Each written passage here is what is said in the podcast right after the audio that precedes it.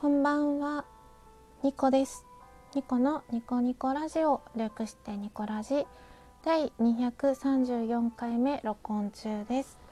私のスマートフォンは今2020年3月28日21時48分を指しております。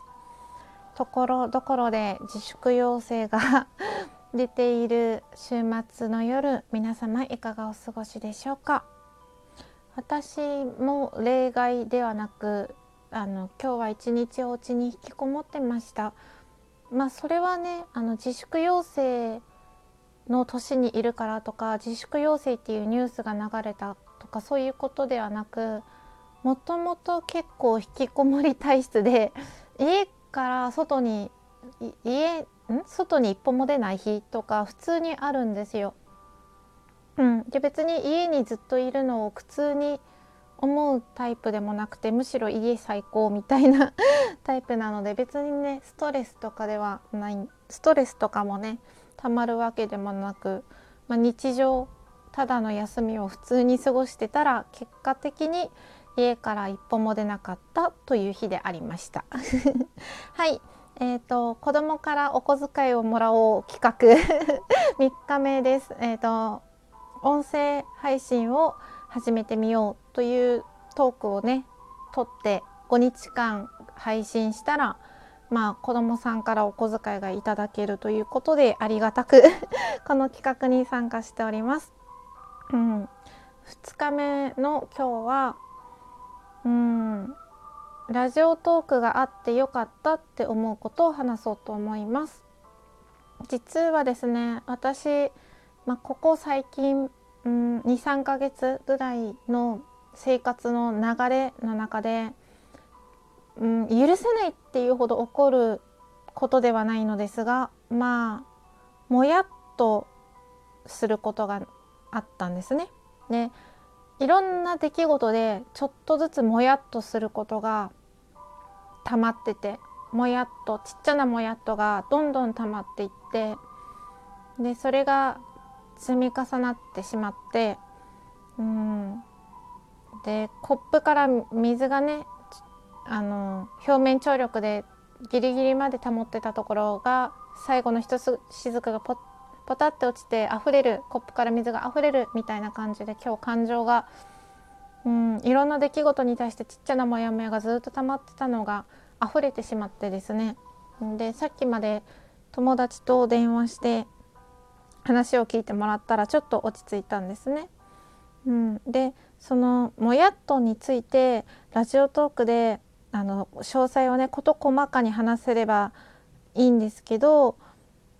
ラジオトークっていうのはその誰が聞いてるかわからないあの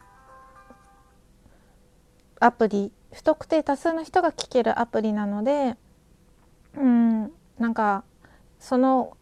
アプリの中で今私がモヤモヤを抱えていてその詳細を話すのはちょっと避けようかなって思ったんです。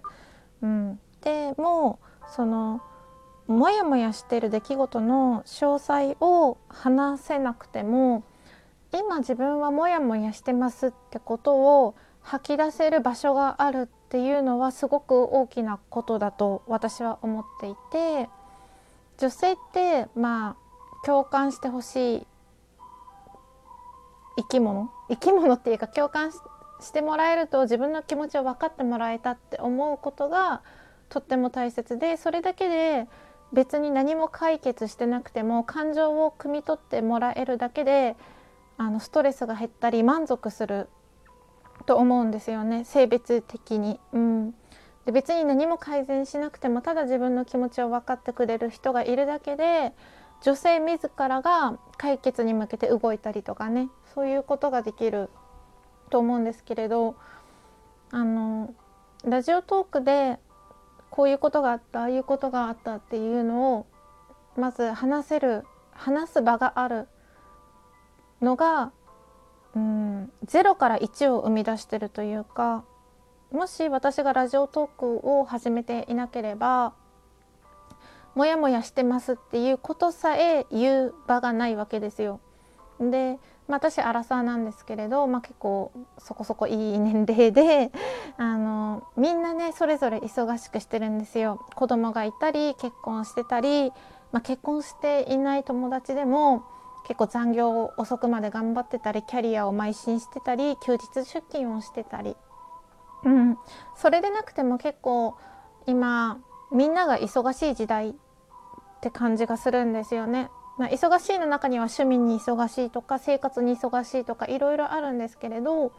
まあ私に限って言えば、まあ、YouTube を見たりラジオトークを聞く時間も私の中では大切な時間でそれで忙しいってなったりね。うん、でその忙しい中で友達に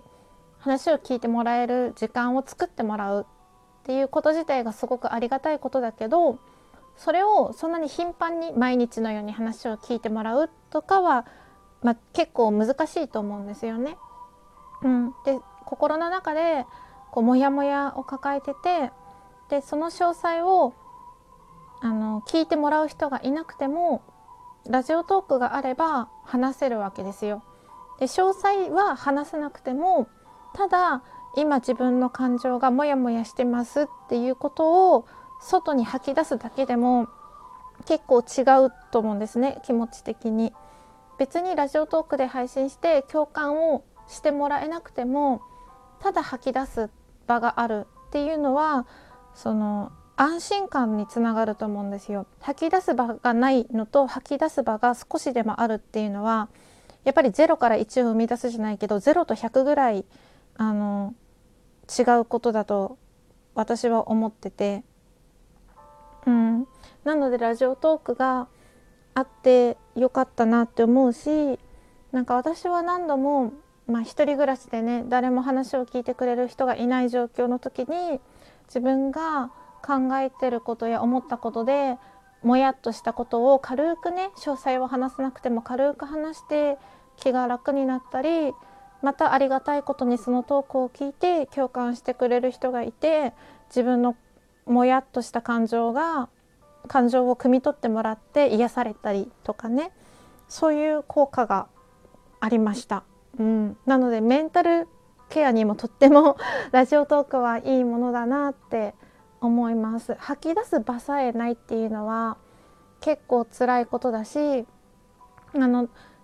友達に話を聞いてもらって共感してもらうっていうのもとっても大事なことというか自分の中では大切なことだし友達の話も聞きたいんですけど逆にあの友達だから言えないこととかもあると思うんですよ。今全く見ず知らずの人に今の現状をぶちまけたいとか悩みを聞いてほしいとか何の利害関係も何のしがらみもない人に話を聞いてほしいって人もいると思うんですね。それにうってつけなのがラジオトークかなって私は思います。なのでもし今何かに悩んだり何かを考えてたり何かモヤモヤしててちょっとでもいい別に詳細を聞いてほしいとかじゃないただ自分は今こうなんだっていう現状を伝えたいっていう人は 是非音声配信をラジオトークで始めてみてはいかがでしょうか。うん、で逆にねその友達でもなく親でもなく家族でも兄弟でもなく自分と全く関係がないしがらみも利害関係も何もない人に話を聞いてほしいって人こそこのラジオトークを使ってほしいなって思います。うん、なんか自分が今なんか辛いんだとかモヤモヤしてるんだって一言言うだけでもその自分の感情が一回外に出ることでちょっと自分の体から剥がれるじゃないけど客観的にその自分の感情と距離を置くことができると思うんですね。うん、なので口に出したり外に配信するっていうのは大事なことで今まで一体化していた辛い出来事や思考や感情が心の中でごちゃ混ぜになって分別不能だったものが言葉に出して思考を整理することであの分別されて感情もあの整理しやすくなったり辛いとか悲しいとかそういう気持ちとかモヤモヤとかがちょっと外に出ることで客観的になって軽くなると私は思ってるので是非なんかそういう人はラジオトーク始めてほしいなって思います。はい。もうそろそろね11 12分か。12分なのになんで今11分経とうとしてますっていう言いそうになっちゃった。今ですね10分15秒。さしててちょっと早いんですけど今日はこの辺で終わりにしようと思います。明日も明日も皆様にとって良い一日でありますように。おやすみなさい。ニコでした。